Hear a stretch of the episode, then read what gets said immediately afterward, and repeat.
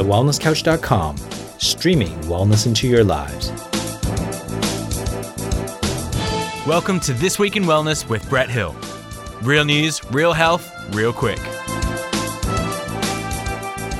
Hi, I'm Brett Hill, and this week in wellness, a systematic review examining the replacement of glucose and sucrose with fructose in foods and drinks has failed to show the harmful effects of fructose previously suggested, and may even suggest some benefit to fructose consumption. The authors noted that conflicting evidence existed on the effects of fructose consumption, especially in those with type 1 and type 2 diabetes. This systemic review showed that fructose replacement lowered peak blood glucose and insulin concentrations without raising triglyceride levels. The authors made a point to note that we are not stating that consumption of sugar, especially as refined carbohydrates, is advisable or beneficial. Consumption of high energy dense foods without significant fiber and or micronutrient content is certainly inadvisable, they said. For this reason, they stated the WHO recommends that less than 10% of your daily energy should come from free sugars.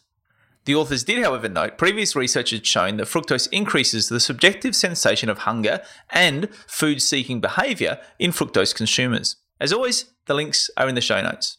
And my opinion on this is that this is a very interesting study in light of the previous commentary and trends that we've seen over the last decade or so. There's certainly been a demonization of fructose as I guess we've seen previously with demonization of sugar, with demonization of fat, with demonization of eggs, with demonization of meat. You know, I think my good friend uh, Cyndi O'Meara, who, if you don't know, uh, is from Changing Habits, a nutritionist up on the Sunshine Coast in Australia. She's wonderful, and, and she often talks about this and says that we uh, we seem to flip around, demonizing different foods at different times. But ultimately, what it comes down to is eating whole, real food. You know, I think we can safely say that excessive sugar consumption is bad, and these researchers are agreeing with that. I certainly agree with that as well, and and really, pretty much everyone agrees with that. I think, although there are some exceptions. However, most people agree that high sugar consumption is bad, especially when it's refined, especially when it's processed. So, you know, it may not be better or worse to have glucose or sucrose or fructose. I think what we can say safely is that we, the evidence just isn't strong enough yet to give us a conclusive evidence one way or the other in regards to those. If it were me, I'd still be tending to avoid high fructose corn syrup. I think there's been enough doubt cast over that. It's not a natural product, or at least not in the way that it's refined and produced. So, you know, I think it makes sense to avoid that until there is better evidence showing the uh, safety or otherwise of consumption of that particular sugar. I think it doesn't exist in that form in really in natural products. And so I think if we can stick to what is natural, or stick to what our bodies evolved eating, then it's much more likely to be safe. But you know, by the same token, I think we can say that, at least according to this research, fruit may not be the enemy. You know, we we might be demonizing fruits and vegetables too much when we're going on these attacks on certain nutrients, in this case fructose. I think you know fruit is fruits and vegetables to a degree are something that we've always consumed at varying levels throughout history in varying quantities depending on where in the world you lived. You know, if you were in Papua New Guinea, you may have been eating a lot of sweet potato. You know, if you were an Inuit, you might not have had much fruit or vegetables at all. You know, if you're an islander, you probably had a whole lot more fruit. You know, I think there's a great discrepancy depending on where you came from on how much of that fruit you consumed.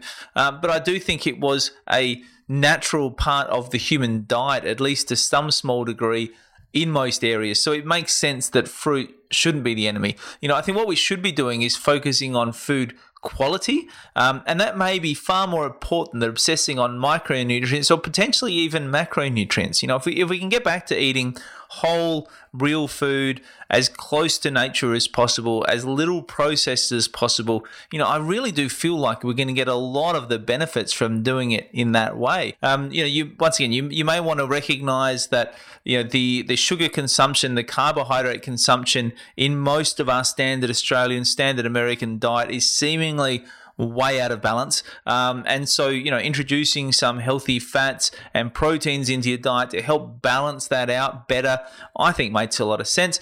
But once again, it, it doesn't mean that you need to totally avoid sugars. Um, it may not mean that you need to totally avoid fructose. It's just about food, getting good quality, nutritious food as close to nature as possible, as little as processed as possible. And I think most of the benefits you're going to get from your health or for your health are going to be from doing that on a consistent basis. You've been listening to This Week in Wellness with Brett Hill. To continue the conversation, find us on Facebook at facebook.com forward slash This Week in Wellness. If you like this episode, please leave us a review on iTunes. And for more information about this and other projects from me, head to drbretthill.com. This has been a production of TheWellnessCouch.com. Check us out on Facebook and join in the conversation on Facebook.com forward slash The Wellness Couch. Subscribe to each show on iTunes and check us out on Twitter. The Wellness Couch, streaming wellness into your lives. Whilst the Wellness Couch presenter endeavor to provide accurate and helpful information to their listeners, these podcasts cannot take into account individual circumstances and are not intended to be a substitute for health and medical advice from a qualified health professional. You should always seek the advice of a qualified health professional before acting on any of the information provided by any of the Wellness Couch podcasts.